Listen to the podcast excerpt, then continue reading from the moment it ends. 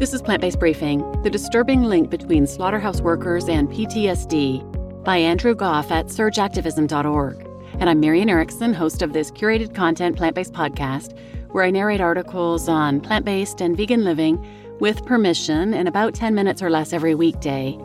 Today's article is from Surge, a nonprofit grassroots animal rights organization determined to create a world where compassion towards all non human animals is the norm. Their philosophy is that change comes through vegan education. And Ed Winters, known online as Earthling Ed, is the co founder and co director. So now let's get to today's plant based briefing. The Disturbing Link Between Slaughterhouse Workers and PTSD by Andrew Gough at surgeactivism.org. As animal rights activists, it's easy to demonize slaughterhouse workers, the cogs in the machinery of death. We ask ourselves what drives a person to choose to kill sentient beings for hours each day, a constant barrage of the most horrendous sights, sounds, and smells. We round up the research and articles that try to get to the bottom of slaughterhouse work and its effect on mental health. Content warning descriptions of animal slaughter, mental health, trauma, PTSD, PITS, and depression. There are many reasons why a person would work on a slaughterhouse kill floor, reasons that as vegans and animal rights campaigners we feel we're beyond or simply unable to comprehend. We see the abattoir workers as uncaring, unfeeling, and without compassion. But can that really be true? A great deal of research has been done on the psychological effects of slaughterhouse work and its associations with conditions such as post traumatic stress disorder, PTSD, we wouldn't for one second condone such work, but if the prevalence of conditions that result from trauma and stress is high, then as activists, that is an indication to us that they are human after all, an important insight for our advocacy. Add to this the fact that for many workers, employment options are limited and slaughterhouse work is often the last resort, as is the case of migrant workers who do not have access to language courses, adult education, and retraining. Even when it is not the last option, as humans, we tend to follow norms and cultures that surround us from childhood and lead to the normalization of this kind of work, such as in farming communities and family run slaughterhouses. Most of us weren't born vegan, and for many years we paid for others to slaughter animals for us, something we should never forget. Confessions of a Slaughterhouse Worker. Writing for the BBC, one former worker tells their story. It is a harrowing reading, but describes one route into slaughterhouse employment, the things most people never see, and the physical and mental effects that led to them leaving. Here's an excerpt. Personally, I didn't suffer physical injuries, but the place affected my mind. As I spent day after day in that large windowless box, my chest felt increasingly heavy and a gray fog descended over me. At night, my mind would taunt me with nightmares, replaying some of the horrors I'd witnessed throughout the day. One skill that you master while working at an abattoir is disassociation. You learn to become numb to death and to suffering. Instead of thinking about cows as entire beings, you separate them into their saleable, edible body parts. It doesn't just make the job easier, it's necessary for survival. Read the full story on the BBC linked here. What does the research say? The above is one anecdote of just one former worker, but what about the studies that shed light on the bigger picture? Does slaughterhouse work lead to poor mental health? Does it attract people with underlying conditions? Or are there other social factors, such as slaughterhouses only being built in areas where educational standards, employment opportunities, and quality of life is generally lower than on average?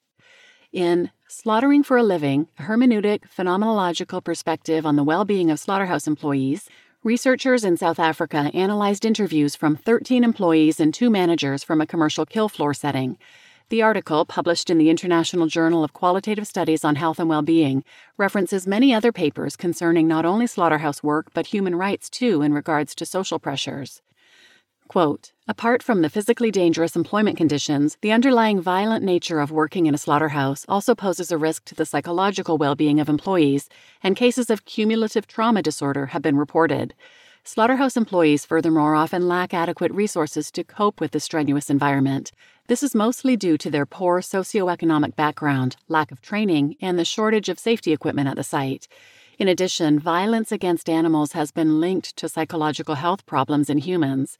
Consequently, deviant behavior patterns of slaughterhouse employees have been reported in and outside of the work setting, with specific reference to social dilemmas such as substance abuse, intimate partner violence, and an increase in crime rates.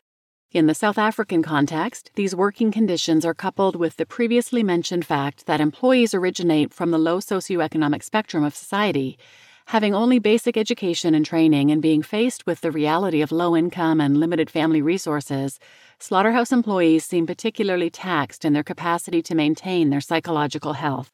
Unquote. The study also provides extracts of notes from worker interviews describing important indicators of factors leading to PTSD and symptoms of the lesser known perpetrator induced traumatic stress, PITS syndrome, such as increasing dissociation and nightmares. Quote, one day I dream that the cow gets out at the stunning box. It was alive. Then I think that I am crying and running, and that time I am not running. Down here, down here, motioning that he fell down. The cow is coming, and you fall down, you fall down. I dream about the cattle when you stun it, it just fall down. After falling down, when you open the door, it will ask you, Why are you killing me? Unquote. For a more in depth discussion of PITS and how it differs from PTSD in the context of slaughterhouse work, we recommend reading The Harrowing Psychological Toll of Slaughterhouse Work, published in the Metro in 2017, which references, among others, the work of sociologist and psychologist Rachel M. MacNair and her book, Perpetration Induced Traumatic Stress The Psychological Consequences of Killing. It is from the Metro article that we encounter another important story, this time from Virgil Butler, an American slaughterhouse worker turned animal rights activist. In this video linked below, Butler reflects on what he witnessed in nine years working for Tyson Foods, reportedly a major KFC supplier. How does any of this help us change anything? For all the articles, videos, research papers, and books on the subject of slaughterhouse work and both the mental and physical well being, there are few solid recommendations that ethical vegans and animal rights campaigners would be happy with. Legislated mandatory CCTV on kill floors would only monitor for what the industry would consider abnormal worker behavior, a relative term considering that everything that goes on inside a slaughterhouse is abnormal. Regular interviews with workers, counseling even, none of these would stop animals from dying, only help workers to continue perpetrating their deaths with minimal effects on their own mental health. We would implore anyone reading this who either still consumes non human animals or works in an industry that exploits sentient beings to understand that animal death means something to such a degree that humans develop lasting psychological effects. If the killing of animals, as paid for by most of society, was a simple thing, we wouldn't have people emerging depressed and suicidal from years of kill floor exposure. For further reading, check out the links below. You just listened to The Disturbing Link Between Slaughterhouse Workers and PTSD by Andrew Gough at surgeactivism.org and I'm your host, Marian Erickson. For more episodes about slaughterhouse workers, check out episodes 129, 130, 461, and 462, and I'll link those in the show notes. And I really recommend checking out that link to the BBC article. It's really eye opening. I always put a link to the original post in the show notes so you can find it in there, and I'll actually link that BBC article directly in the show notes as well. And please share this episode with anyone who might benefit, and thanks for listening.